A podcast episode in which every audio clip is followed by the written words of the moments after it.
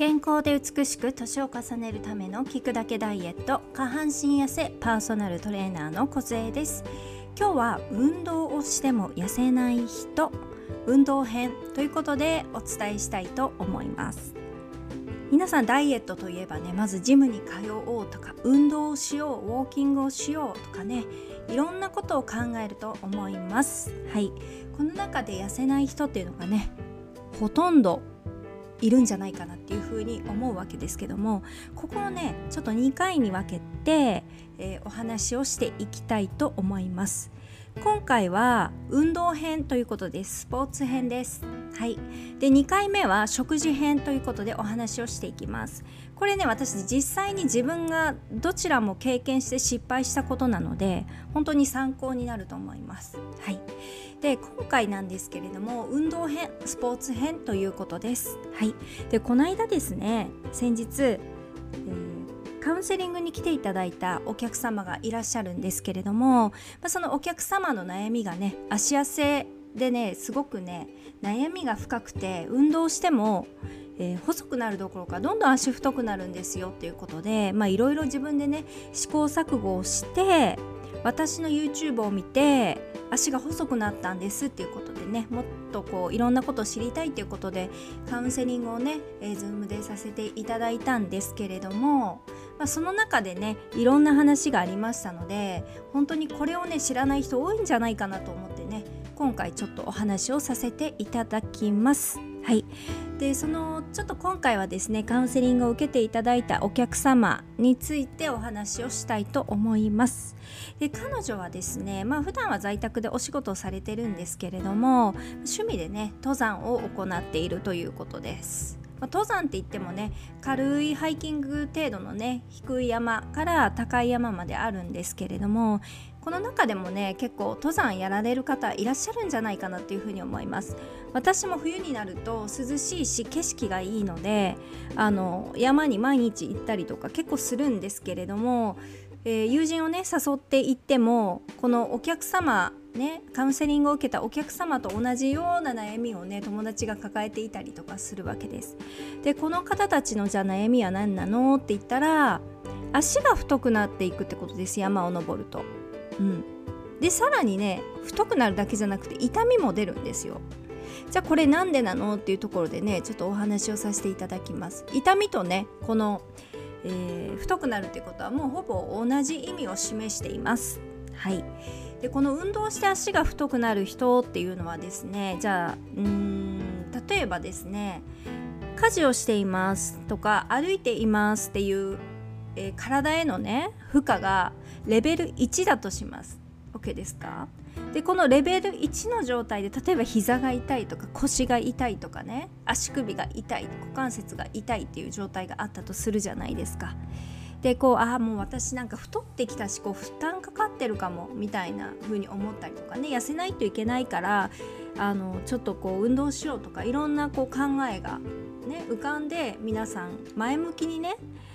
ダイエットとしてスポーツを取り入れると思うんですけれどもここがね結構落とし穴なんですよね。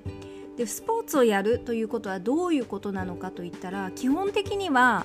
普段のさっきのレベル1の負荷からレベル23456みたいな感じで負荷を増やしていく状態になるわけです。ということはですよ例えば、えー、ウォーキングがレベル2の負荷になるでランニングがレベル4になる登山がレベル6になるみたいな感じになります。でそもそもですねその腰が痛い人をじゃあ今回例にとってみるんですけれども腰が痛い人がですね普段レベル1でスポーツやるとそのレベルに応じてさっき言ったじゃあレベル6ならかける6の痛さが出るわけです。じゃあこれなんでなのって言ったら、まあ、今回のお客様の場合で言ったら前ももがね前ももというか太ももがどんどん太くなっていったっていうことなんです。登山をやればやるほど細くなるためにでふくらはぎも疲れるし腰が痛くなるっていうことを言われるんですね。でもこれってめちゃくちゃ実はヒントなんですよ。もうヒントというか答えが体に出ていると言ってもいいですよね。でこれは何かと言ったらまず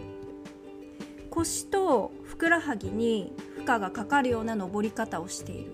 登り方というより、まあ、正式にはそういう骨格になっているってこと普段から腰とふくらはぎを駆使するような歩き方動き方をしているんです。それが登山になるとさっき言ったレベル6で負荷がかかるので腰は痛くなるふくらはぎは痛くなるっていう風になります。で今度ねそこをじゃあねかばおうとして前ももに来たりとかするわけです。でその普段、えー、痛めやすい筋肉に出るかもしくは例えば前ももを使って登るような体の使い方をしていると前ももの筋肉が張ってきて太くなるっていうことです。なのでやればやるほどおかしな体になる歪みがこう増えていくわけです。じゃあどういう風に登ったらいいのってことなんですけれどもまあ簡単に言うとちゃんとね、えー、上がる時に膝を、えー、膝というか股関節から足を曲げて登る。ね。でえー、一歩ステップが上がった時に踏ん張って登るじゃないですか。その時に足が太い人っていうのは前ももでギュッと登るんです。だけども足が細い人っていうのはしっかりね股関節とから、えー、体もね安定させてお尻からハムストリングスそして内ももにかけてでお腹にも力が入った状態でふっと上がれるんです。それが、うん、また面白いことにさっきの太もも前ももにね負荷がかかっている人はよっこらしょっていう感じで登るのめっちゃしんどいんですよ。でこれが今度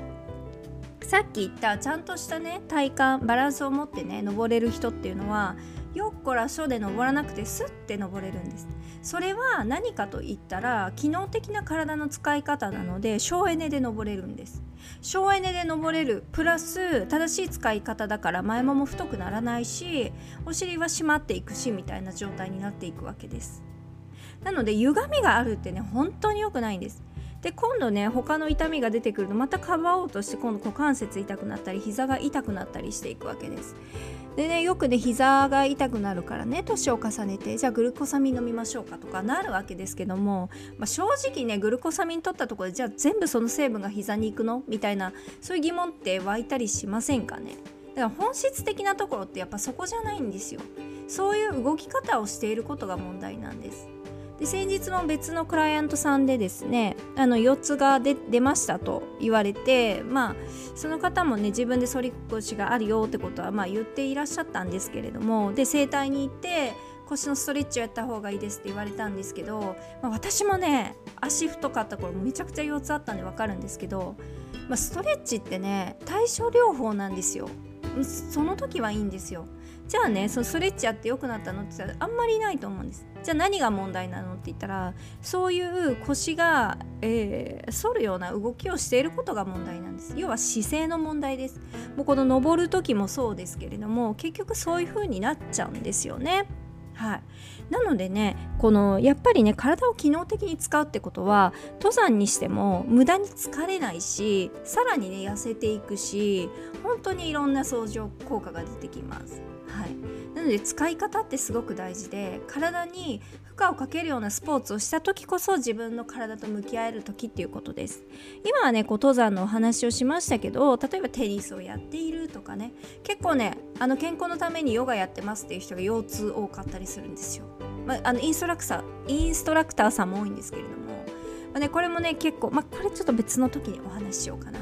えー、そんな感じでね体の使い方をねちゃんと理解していないと体を痛めてしまうんです。痛めるどころか、まあ、まあ痛いのプラス太くなるっていうことです。使い方が悪いと、うん、なのでやっぱりね同じスポーツをするにしても筋肉の使い方というよりもどちらかというとうん骨格に対す骨格で筋肉の使い方が決まるっていうことです。筋肉が骨格を形成しています。特にインナーマッスルが骨格を形成しているのでいくらねああいうジムのがっつりしたあのトレーニングやってもあのアウターマッスルっていうのは骨格に何の影響もないです。むしろ正しいやり方やらないと骨格歪んでいっちゃうんです。アウターマッスルって太いし強いのであの視線にね影響しちゃうんです。それよりもやっぱりインナーマッスルを使っていく。そして正しい場所に効かせていくっていうことが非常に大事になります。はい、なのでもしあの運動するほどね足太くなるよなんかお尻大きくなるよみたいな人がいらっしゃったら今回のねカウンセリングを受けていただいた方のようにね一度私の YouTube 見ていただくの超おすすめです。あこれ私のことだわって思っていただけると思います。このクライアントあこのねカウンセリングを受けていただいたお客様ももうあもうこれは私のことだと思って私のカウンセリングを受けてくださったんですね。なので足が太いよっていう人、うん、足がなかなか痩せないよっていう人はね今の話聞いてなんとなく心当たりある人多いんじゃないかなっていうふうに思います。で運動してない人はねレベル1の状態で痛いんだったらそのままスポーツスタートしちゃうと痛みが出ちゃうってことです。はい。まあ、今回はこういうお話になりますでちょっと余談なんですけれども今回そのカウンセリングを受けていただいたお客様なんですけれどもその登山仲間の中で、まあ、私のね YouTube を見て足痩せやって自分でこうプログラム組んでで細くなって他の人も気づくほどその一緒の石を登っている人たちが「えなんか細くなったよね」って言ってどうも私のその YouTube がその登山のあのメンバーたちの中でめちゃくちゃこう話題になっているらしいです。でさらにねこのポッドキャストもね多分紹介していただいてるみたいで本当にありがたいなと思っています。あの私のすごく自分で言うのもあれですけれどもいいところっていうのはあの惜しみなく全部言ってるんですよ。うん、あのやっぱり自分が学んできたことはちゃんと人に伝えないといけないっていう使命感もありますよね。それは何でかっていうと私のこの情報を聞いて YouTube であったり、えー、このポッドキャストを聞いてねまあ、私の見えないところで何か人生に変化がある人がいたら最高じゃないですか。うんまあ、たまたまね今回はカウンセリング受けていただいたのでね本当に自分の耳にこう届いたことがめちゃくちゃ感動してもう本当にハッピーでしたね。本当にねその登山の方たちもね、えー、私より上の方たちなんですよ年齢が50代60代70代の方がねあの見ていてくださったり聞いてくださったりするんです。で確かにねこのポッドキャストのねアナリティクスっていうのがありまして、まあ、誰が見ているかどんな、ね、年齢層の人が見ているかっていうのが分かるんですけれども実はね60代以上っていう人も70代とか多いんですよ私のあの層として。うん、なので本当に健康意識が高い方がいらっしゃるんだなと思います。特にスポーツをやるとかね登山やっている方っていうのは本当にねあのもうそういうことを行う時点で本当に健康への意識とかリテラシーが非常に高いんですよね。もう私なんかよりももっといろんなこと経験されて分かっていらっしゃるようなこともあ方もいっぱいいると思いますのでね本当にあのいいことだなって思ったのとね私もこうやっていつもこうパソコンに向かってね一人でお話をしているわけですよ。まあこれ誰が聞いてるんだかなとか思う時もあるんですよ。だけどもねこれが人に届いてるってなんか最高だなって思っちゃいました。はいまあねなんか基本的にはこれほんと一人で喋ってて感想とかね別にいただくこともねあんまりないのでたまにありますけど、まあ、ちょっと寂しかったりするわけですけどもまあこういう風にね私がやってきたお話をしてきたことがね